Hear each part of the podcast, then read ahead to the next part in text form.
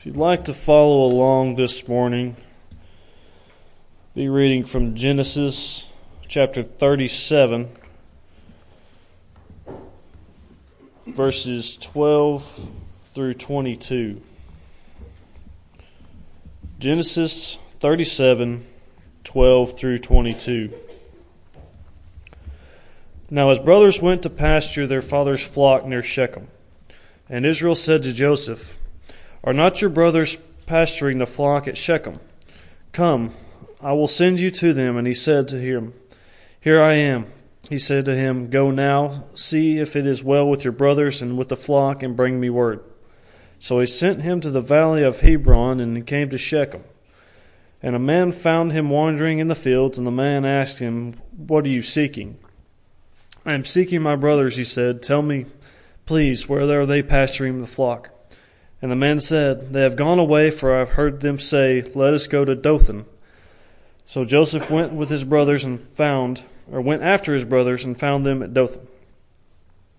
They saw him from afar, and before he came near to them, they conspired against him to kill him. They said to one another, Here comes this dreamer. Come now, let us kill him and throw him into one of the pits. Then we will say that the fierce animal has devoured him, and we will see what becomes of his dreams. But when Reuben heard it, he rescued him out of the hands of, saying, Let us not take his life. And Reuben said to them, Shed no blood, throw him into this pit in the wilderness, but do not lay a hand on him. Then he came that he might rescue him out of their hand and restore them to his father.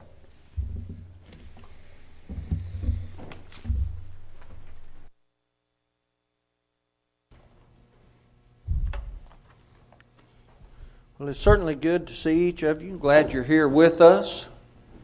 It's always a joy for me to assemble with the saints on the first day of the week. Have you ever looked at a situation and said to yourself, or even to someone next to you, I'm sure glad I'm not responsible for that?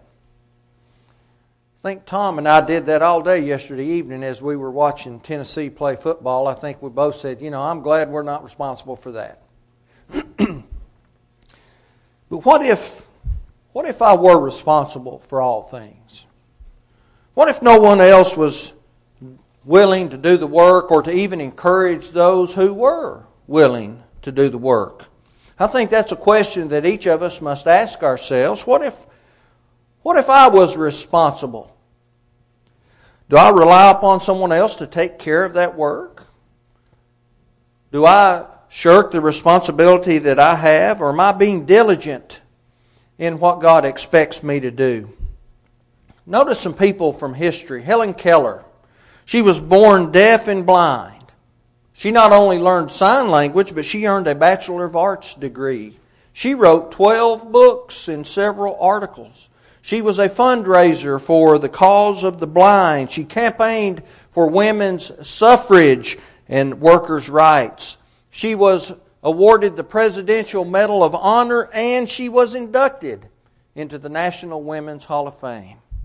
I don't think anyone would have faulted her if she had early on decided that she would just as soon live a quiet, peaceful life in solitude, especially given her insurmountable odds that there was no way she could overcome. But she didn't do that, did she? What about Beethoven? I love classical music. I listen to it every day. He began to lose his hearing at the height of his career. And eventually he became completely deaf. Now, have you heard of his Symphony number nine? Symphony number nine. He never heard a single note. Maybe one of his better known works. When he began to lose his hearing, he cut the legs off of his piano and sat it on the floor so he could feel the vibration. And he wrote Symphony Number Nine. I think he may have, or a lot of people in the world would have simply given in to the suicidal thoughts that overtook him at first, and he could have just become another poetic tragedy, but he didn't. Albert Einstein, Alexander Graham Bell, Leonardo da Vinci, Thomas Edison, Walt Disney, Winston Churchill, all of them are said to have demonstrated signs of dyslexia and other learning disabilities. They did poorly in school. They were told they were stupid, talentless, and unteachable. That they would never amount to anything beyond just mediocre. That's what they heard. Now, they all went on to do some fairly impressive things, didn't they? They could have believed the negative voices and, and been the smallest versions of themselves that they could have been, but they didn't. And speaking of Thomas Edison, failed 10,000 times before he discovered the proper recipe to make a light bulb. Of course, he said, I didn't fail 10,000 times. I discovered 10,000 ways not to make the light bulb. As if that weren't enough. 10,000 failures. At the age of 67, his factory burned to the ground. He lost millions of dollars of equipment, countless lab records. And when he looked at the loss, he made this remark. He said, There is great value in disaster. He said, All of our mistakes are burned up. Thank God we can start new. He could have simply stopped, but he didn't. John Dominique Bauby. I don't know if you've ever heard of that individual. I hadn't until I did this research. He was a well known French journalist, but he suffered a stroke, and it resulted in what is known as locked in syndrome. He could neither speak or communicate in any way other than by blinking his left eye. Now, someone might look at that situation and think, you know, what in the world could you ever contribute to the world? Why would you even want to try? But you know, he wrote two books. And the person who helped him, they had a specialized alphabet, and when he said the correct letter, he would blink that one good eyelid, and they would choose that letter. It took about two minutes per word. He wrote those two books, each one over the course of about 10 months, four hours a day, and about 200,000 blinks of the left eye. I think if anyone ever had a right to claim writer's block, it was him. But he didn't. What about the Christ?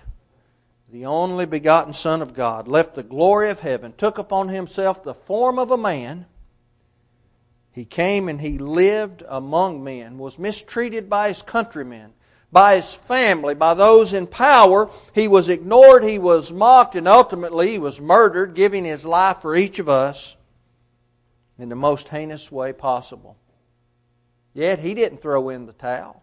He didn't give up. He didn't alter his message. He didn't stop preaching the message of God. He didn't stop trying to get to the good that exists in most people.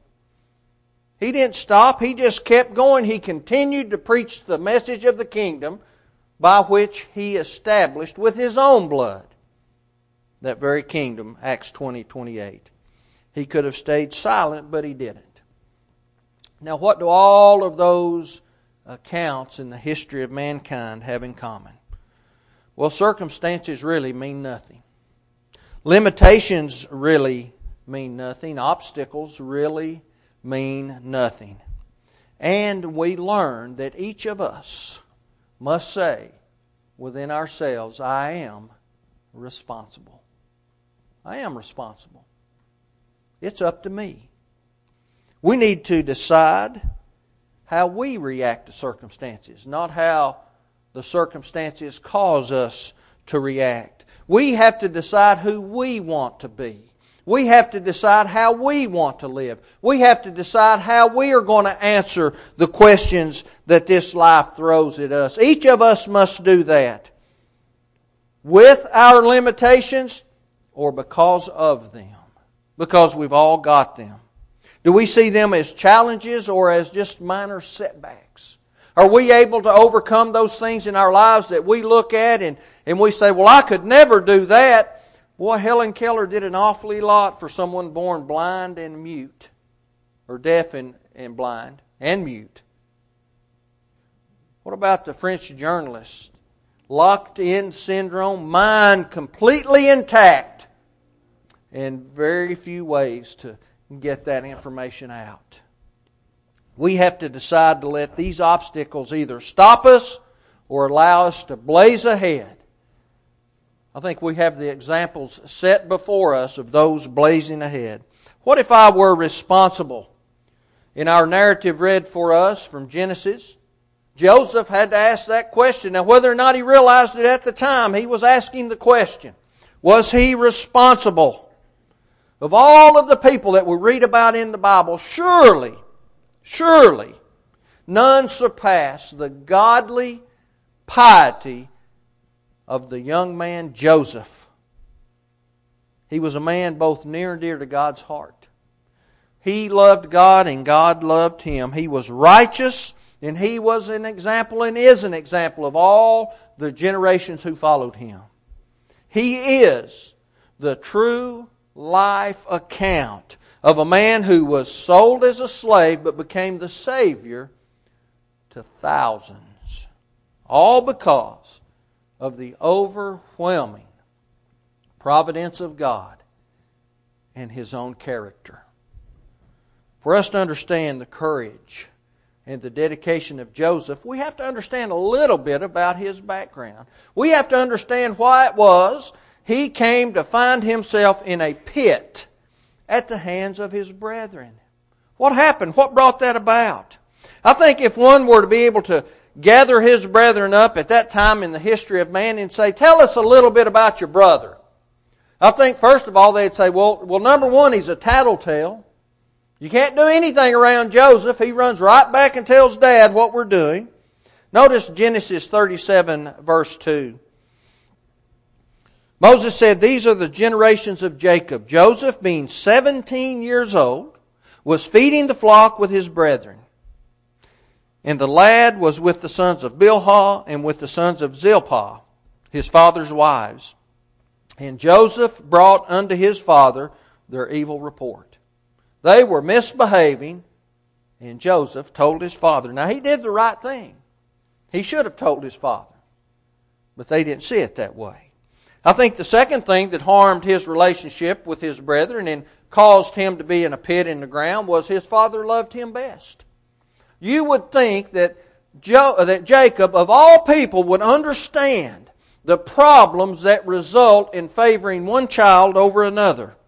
Notice Genesis 37, verse 3. Now Israel loved Joseph more than all his children because he was the son of his old age and he made him a coat of many colors.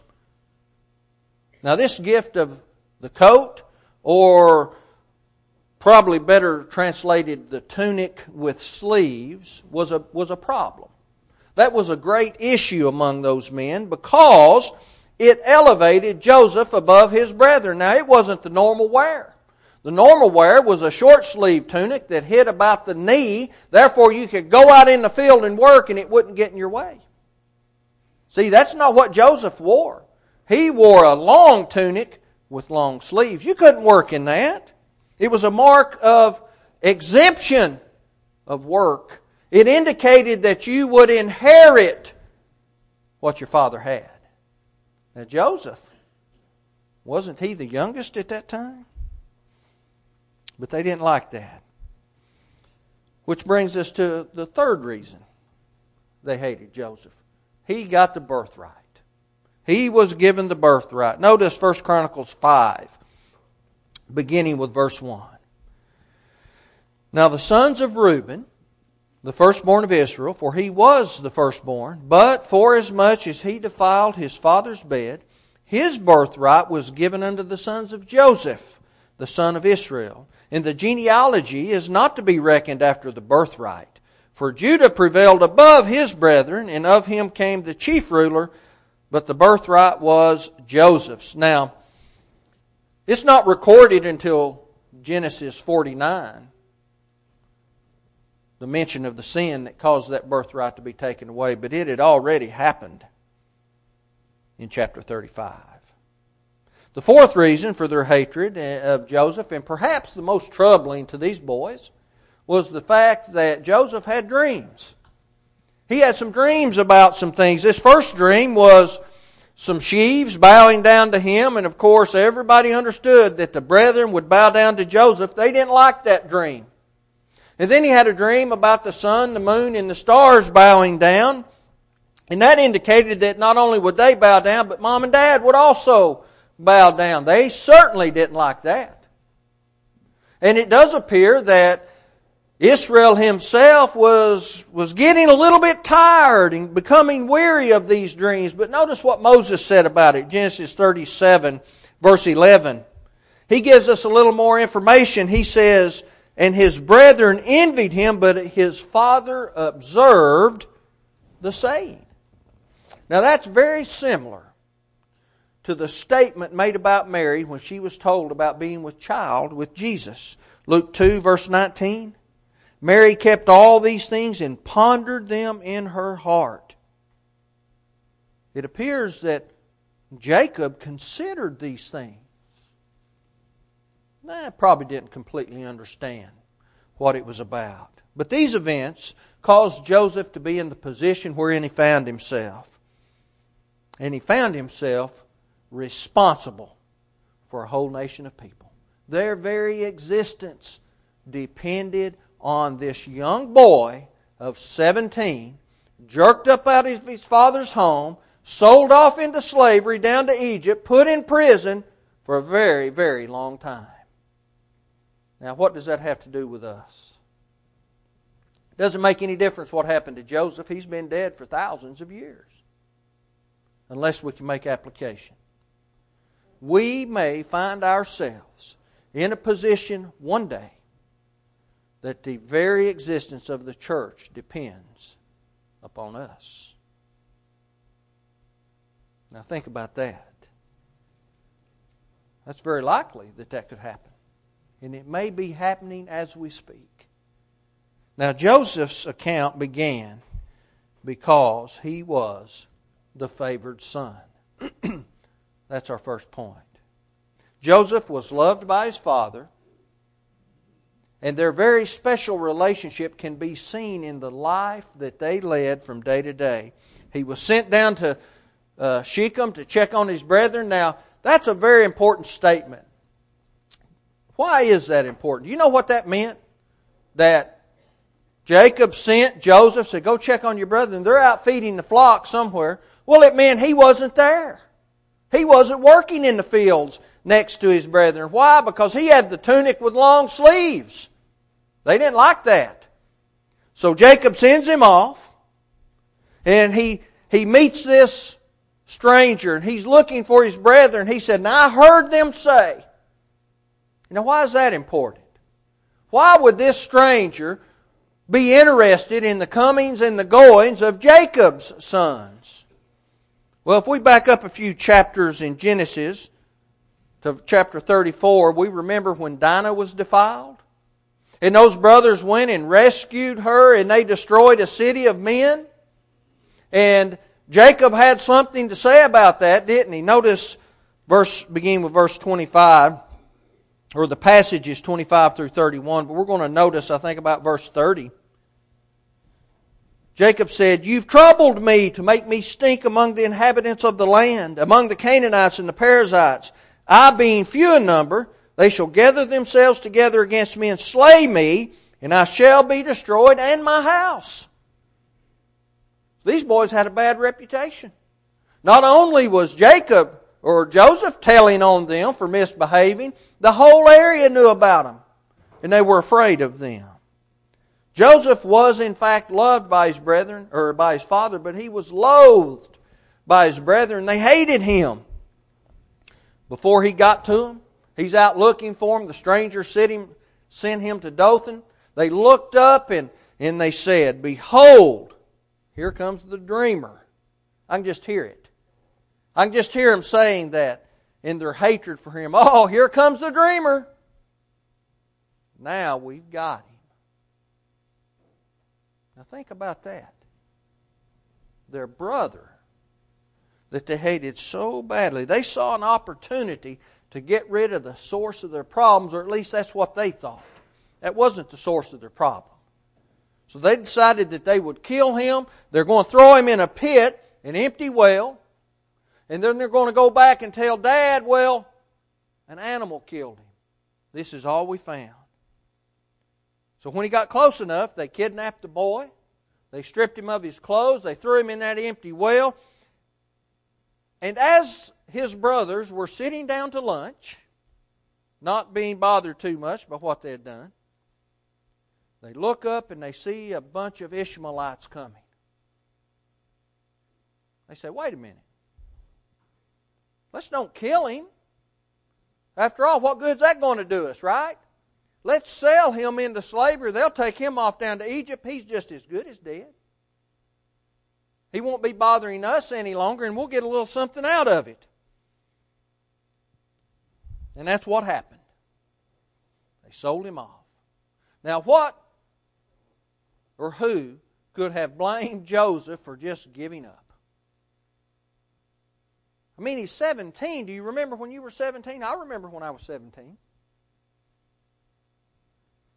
Boy, I tell you, I wouldn't have had that fortitude. I would have been upset, angry. I'd have been mad at anyone I could have come into contact with. And I would have probably done everything I could to reach out and hurt anybody I could. But Joseph quickly went from being the favored son to not someone who had just simply given up on life, but he went to being the faithful steward. That's our second point. The faithful steward. Joseph had a servant's heart. He was going to serve, and he, for the most part, first and foremost, was going to serve God. He was taken down to Egypt, and he came to be in the possession of Potiphar. Now, Potiphar was a very powerful and high ranking individual in Egypt. He was the captain of Pharaoh's guard. Pharaoh trusted this man with his life. Because of his faithfulness, even though he had been sent off into slavery, God prospered him, Genesis 39, verse 2. And we can be comforted knowing that even when things look dark and dreary in this life, and we may not understand how we got to where we are, I don't know that Joseph at 17 understood why he was in that pit. I don't know that he understood his behavior irritated his brethren. I don't know that he understood probably being a little bit immature, as most 17 year olds are that he understood how that affected people around him. So he's probably very confused at this point. But we find ourselves like that. But we understand as we read some of the last words the Lord spoke Matthew 28, verse 20, and I'll be with you always, even unto the end of the world. Amen. That ought to comfort us. God will take care of us. Paul told Timothy this. He was relaying to him some things that happened. 2 Timothy 4, beginning with verse 16. He was talking to him about being put into prison, having to go to court, standing before the, the authorities. He said, At my first answer, no man stood with me. At my first defense, at the first time I had to give an answer for myself as I stood in court condemned, he said, But all men forsook me. I pray God that it may not be laid to their charge. Notwithstanding, the Lord stood with me and strengthened me, that by me the preaching might be fully known, and that all the Gentiles might hear. And I was delivered out of the mouth of the lion. Not only did Joseph prosper personally, those around him prospered because of Joseph's great faith and the prosperous the prosperous life that God gave him in his situation, Potiphar prospered because Joseph worked for him. Genesis 39 3. He had a proper attitude, he had a work ethic that was unparalleled, and he decided he would do all that was right. And because of that, Potiphar was also prosperous. Now, Joseph, he had a servant's heart. But we're going to notice something else about him that caused him to get into even more trouble. Joseph had self control. Just like the devil today, he's never going to be idle for very long when the followers of God begin to have good things happen to them. Now, we don't know much about Potiphar's wife. She's much like the rich man of Luke 16. What is his name, by the way? Well, we're not told. Isn't it sad when someone is not even worthy of having their names mentioned by the Holy Spirit? We don't know her name, but we know a few things about her. We know she was an ungodly woman. We know that she was a very sinful woman. We know that she tempted and tried and accosted Joseph on a daily basis to try to get this young man to sin with her. He's 17. He's been ripped out of his father's home. Where's the God that's supposed to be taking care of him? Most of the world would be asking that question. So why not enjoy sin for a season? After all, Potiphar deserves it. He bought me as a slave. That's what the world would think, right? That's not what Joseph thought. He was responsible. He didn't even probably realize it, but he was.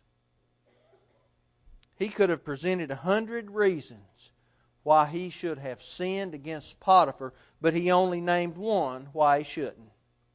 It's a sin against God. Genesis 39, verse 9. And just as Paul commanded Timothy, Joseph fled that youthful lust. He got out of there. He got away from Potiphar's wife and he was punished for it. Remember, he went to run. She grabbed hold of him, kept his coat. Then she called for the guards and said that the, the Hebrew slave had assaulted her. And so, once again, we find him in prison. He goes from being the favored son to the faithful steward, and now he's just the forgotten slave. That's our third point. Even in misery, though, Joseph still impressed those around him. He was thrown back in prison, and there's a great likelihood that Potiphar is this jailer of which is spoken. So he would have known this young man's track record. He was thrown in prison, and because of his faithfulness to God, this young man didn't give up. He continued to live a life that God wanted him to live, and so he was put in charge of all the prisoners. God blessed him. He's prospering. And then, of course, that's when the other prisoners began to have dreams. And Joseph was the interpreter. While he was there, some of the former employees of the king of Egypt were in prison also. We read about the baker and we read about the butler. Well, both of these men had dreams. They came to Joseph, and the butler said, I had this dream. I've got this basket of bread on my head, and these birds come in and eat the bread. What does this mean? He said, Well, you're going to be hanged. You're going to lose your life, and that's what happened. And the butler comes to him and says, I had this dream, and I found myself back in the, the palace of Pharaoh. And, and Joseph said, Well, that's what's going to happen. But let me explain something to you. When you go back to the palace, don't forget me. And of course, the butler went back just as, as Joseph said he was, and sure enough, he forgot all about Joseph. He's the forgotten slave, right? He's impressive. He can interpret dreams, but he can't be remembered. So, why in the world didn't he just stop and give up? What more could he do? I think we could ask some of these people we mentioned at the beginning of the sermon why did you bother to try to write two books when all you can do is blink your left eye? Why bother to learn sign language when you're blind and deaf, you can't speak? Why write 12 books? Why not give up after about 9,000 uh, failures in, in creating the light bulb? Why continue? Because they were responsible, and so was Joseph. I don't think he completely understood at this time, but he was responsible. He was responsible at least to God. He didn't know what the end result would be, but he was responsible to God. Think about his life. Sold into slavery at 17. At about the age of 30, promoted to the governor of Egypt. Second in command. Only Pharaoh had more authority. Now that's 13 years of either being in prison or being a slave. 13 years. Isn't that awful? Wouldn't it have been easy for him to have become discouraged and hopeless? Would anyone really in the world look down on this young man if he had just given up? I don't think so. But he stayed the course. He accepted the responsibility placed on him by God, and he was rewarded for his faithfulness. The king had a dream, and the butler remembered the forgotten slave. He told the dream to Joseph. Joseph was brought out of prison. When he interpreted the dream, he gave him the advice on the coming famine. Do you remember what the, what the Pharaoh said? Notice Genesis 41, verse 38. He asked the question. He said, Can we find such a one as this is? A man in whom the Spirit of God is? You know, if Joseph had been asked the question, Joseph, are you responsible for carrying out God's scheme of redemption? I don't know if he had realized at that time he was the man for the job or not. I kind of have an idea at 17 years old that though we see this greatness of character in him, we see this piety in him, we see this moral excellence in him, I don't know that Joseph would have jumped up and said, I'm the man for the job. But his actions prove that he was, and because of him, we've been blessed. He saved a whole nation from a famine that would have likely decimated the whole population. And because of that, Jesus came into the world. He lived the life that he lived. Now we go all the way back to the beginning of the sermon. He lived among men. He carried the cross to Calvary. He allowed himself to be murdered at the hands of wicked people so we can enjoy heaven. And now I have to ask myself the question what if I had been responsible for that? Would I be found worthy? Would we be found worthy? Just because hardship comes in this life, is that an excuse? Or does that mean in some way that God is not protecting us? I don't think so. I think when we look at the, at the plan of salvation, we see God protecting us from the fires of hell if we allow it. Joseph was responsible. Each Christian ought to labor in the kingdom as if the kingdom depended on that Christian for survival. Am I responsible for the faithfulness of my children? In many ways, yes.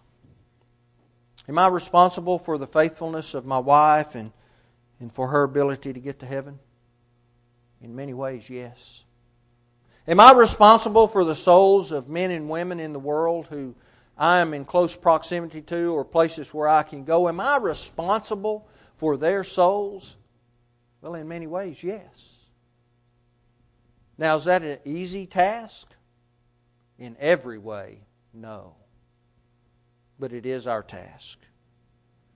Imagine what would happen if we all embraced the responsibilities that God has given to us and we lived a life like this young man Joseph lived, taking that responsibility and running with it. Why? we might even turn the world upside down. If you've never obeyed the gospel, it's your responsibility to do that. God has opened up His arms. He's asked us to come to Him through faith, not faith only, through repentance, not just faith and repentance, but also confession. We know that we must have faith, Hebrews 11:6. Repentance is commanded, Acts 3:19. Confession leads us unto salvation, Romans 10.10. 10. Immersion in water, that's being buried with Him in baptism, Galatians 3, 26 and 27, allows us to come up out of that water to walk in a new life, Romans 6, 3 and 4. That means living faithfully for Him until our time is over. And that is a responsibility that we cannot shirk if we hope to have eternal life. It's also our responsibility when we slip up in this life to ask God to forgive us. If we've done something in a public way, let's not allow that to stand between us and heaven's door. If you need to answer this Lord's invitation this day, whether in initial obedience to the gospel plan of salvation or in coming back to Him, let that be known as we stand and as we sing.